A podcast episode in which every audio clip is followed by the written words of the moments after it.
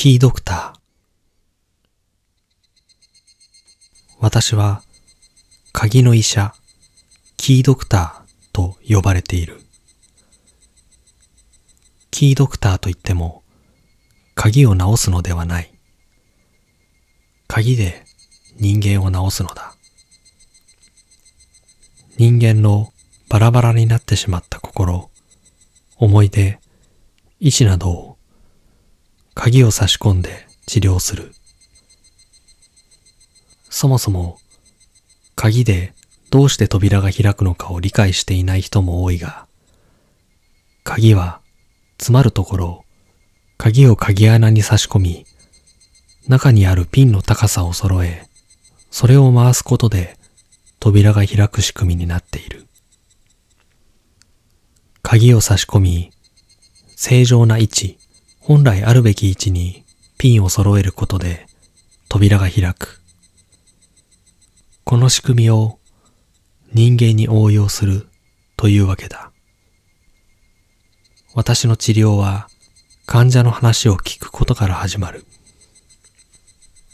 患者の話を聞き、患者の心の中で歪み、バラバラになっているのはどこかを探る。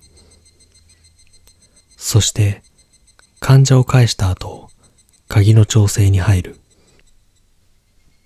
鍵は、最初はただの金属の棒なのだが、患者のヒアリングを通して形を整えていくことで、患者の体に少しずつ深く差し込めるようになってくる。そして、最後まで鍵を差し込んだ後に、その鍵を回すことで、患者のバラバラだった心の扉は開かれ、患者は皆、生まれ変わったようです、と私に感謝するのだ。私はこの仕事が気に入っていたが、たまに妙な患者もやってくる。その患者は、初診の時、いきなり私にこう言った。先生、僕に鍵を差し込んでください。いや、申し訳ないけどね、鍵はすぐには作れないんだよ。ゆっくり作っていこう。そうですか。その患者を診察するうちに、私は彼の鍵を作ることが恐ろしくなってきた。彼の話では、彼は凄惨な過去を持っており、家族全員を殺人犯によって殺されていた。そんな過去を持ちながら、彼は私の診察の時に過去の話を笑顔で話すのだ。家族全員を殺されるというあまりにひどい出来事が彼の心をバラバラにしてしまったのだろうか。私は彼に鍵を差し込んでいいのか迷った。幾度もの診察を経て、彼の鍵は完成した。こちらがあなたの鍵です。おお。私が鍵を見せると、彼は簡単な声を上げた。本当によろしいのですね。私がそう尋ねると、彼は、もちろん、お願いします、と笑顔で言った。彼の胸の部分に鍵を押し当てる。深呼吸をしてから鍵を押すと、鍵はゆっくりと彼の中に入っていった。鍵が、まだ半分も入りきらないうちに、いつも笑顔を絶やさなかった彼の目から涙がこぼれ落ちた。父さん。彼は私が鍵を押し込むごとに家族の名前を一人一人呼んだ。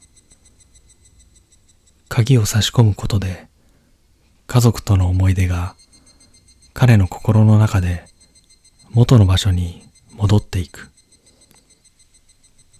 体全体を震わせて泣き続ける彼に対して、私はこのまま鍵を全部差し込んでいいのか迷った。鍵が差し込まれるごとに彼の悲しみは大きくなっていく。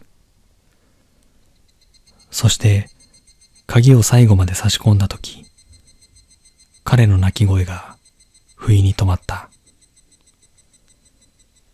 彼の中でバラバラになっていた心が今、元の位置に戻ったのだ。彼は私を静かに見つめ、ありがとうございます。私がするべきことがわかりましたよ。と言った。